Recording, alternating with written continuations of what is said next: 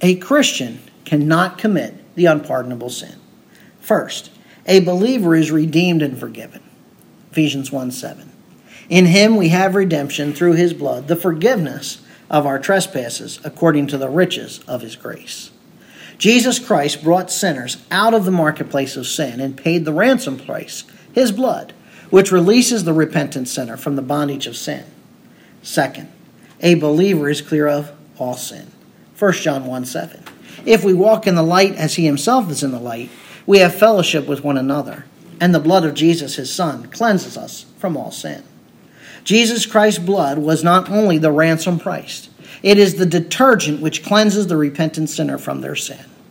The tense of the verb cleanses indicates an ongoing process.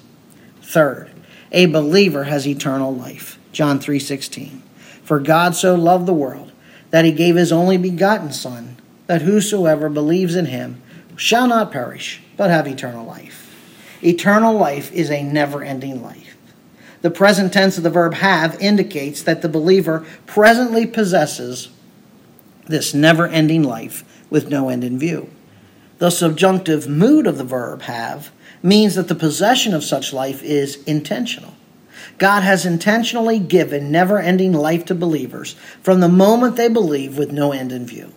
Thus, a believer cannot commit the unpardonable sin because they cannot forfeit this never ending life that God has given.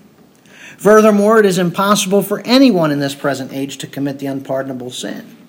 The only time it occurs was during the earthly ministry of Jesus. Those who personally committed it witnessed Jesus' power and then attributed it to Satan. Since Jesus physically ascended into heaven and is not visibly performing miracles on earth, this sin cannot be committed today.